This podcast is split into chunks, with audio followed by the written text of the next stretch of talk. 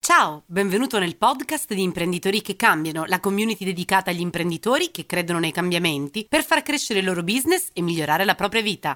Benvenuto all'episodio numero 4 di Action Coach Podcast. Oggi ti parliamo di Devo per forza metterci la faccia? Questa è una domanda che ci viene fatta spesso quando parliamo con gli imprenditori. Oggi voglio dirti come la pensiamo sull'argomento non è per forza la risposta definitiva, ma voglio spiegarti perché metterci la faccia può fare la differenza per la tua impresa.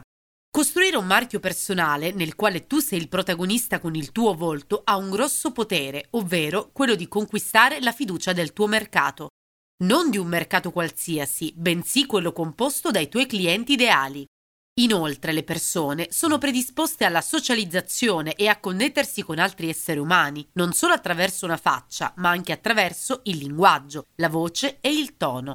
Fino a qualche anno fa i brand erano per lo più composti da loghi, colori e simboli che, pur avendo un senso, non sono rappresentativi della personalità di un business. Oggi le persone vogliono sapere chi c'è dietro alle aziende, vogliono sapere chi le ha fondate, che esperienza hanno e che obiettivi hanno. Vediamo quali sono gli effetti che ottieni sviluppando un marchio personale. Avvicini le persone giuste molto più velocemente di un logo. Inneschi un processo di identificazione tra te e i tuoi clienti. Aumenti l'affidabilità e comunichi che tu ci sei, esisti e i tuoi clienti sanno dove trovarti. Il tuo volto è più facile da ricordare del tuo logo. Infine, elemento non trascurabile, mentre una grande azienda può anche spendere migliaia di euro per rendere riconoscibile il proprio logo, per te è più facile far ricordare te stesso e risparmiare quei soldi per investirli in altre attività di marketing. Come inizio a costruire un marchio personale? La costruzione di un brand personale ti permette di esprimere la tua filosofia, i tuoi valori, i principi che ti guidano e la tua personalità. Condividere il tuo pensiero ti aiuta a stabilire un dialogo con persone che la pensano come te, che si ritrovano in ciò che dici e per questo si fidelizzano. Ciò che dirai non piacerà a tutti, infatti l'obiettivo non è coinvolgere tutti, ma solo le persone giuste per il tuo brand, che potranno trasformarsi in clienti. Se parlare davanti a una videocamera ti imbarazza, sappi che non è l'unico modo che hai a disposizione. Se non sai da dove iniziare, eccoti qualche suggerimento. Concentrati sui bisogni del tuo cliente ideale. Fai un elenco di almeno 10 argomenti che soddisfano i suoi bisogni. Non parlare del tuo prodotto o servizio, ma parla di contenuti utili per il tuo target legati al tuo settore. Prepara un piano di pubblicazione dei tuoi contenuti, quando e dove pubblicarli. Per ogni argomento scrivi una breve traccia, come si faceva a scuola per fare i temi, ti aiuterà a rimanere focalizzato. A questo punto sei pronto per scrivere un articolo per il tuo blog, registrare un video o un podcast, fare una diretta su Facebook, preparare post con citazioni e fotografie.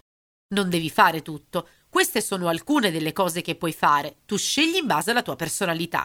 Il tuo marchio personale non lo costruisci solo online, ma anche offline, ogni qualvolta che hai l'occasione di partecipare a un evento, andare ad una fiera, a una conferenza, fare un'attività di networking, scrivere un report, un magazine o un libro. Sono tutte straordinarie occasioni per sviluppare il tuo brand.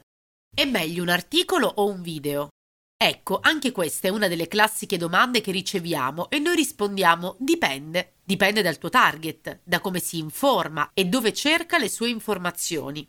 È un'evidenza che i video siano potenti e stanno conquistando il web, poiché la velocità di fruizione permette di assorbire velocemente molti contenuti, ma è pur vero che la gente legge continuamente al PC e sullo smartphone, legge post sui social media, sui blog e li condivide con gli amici.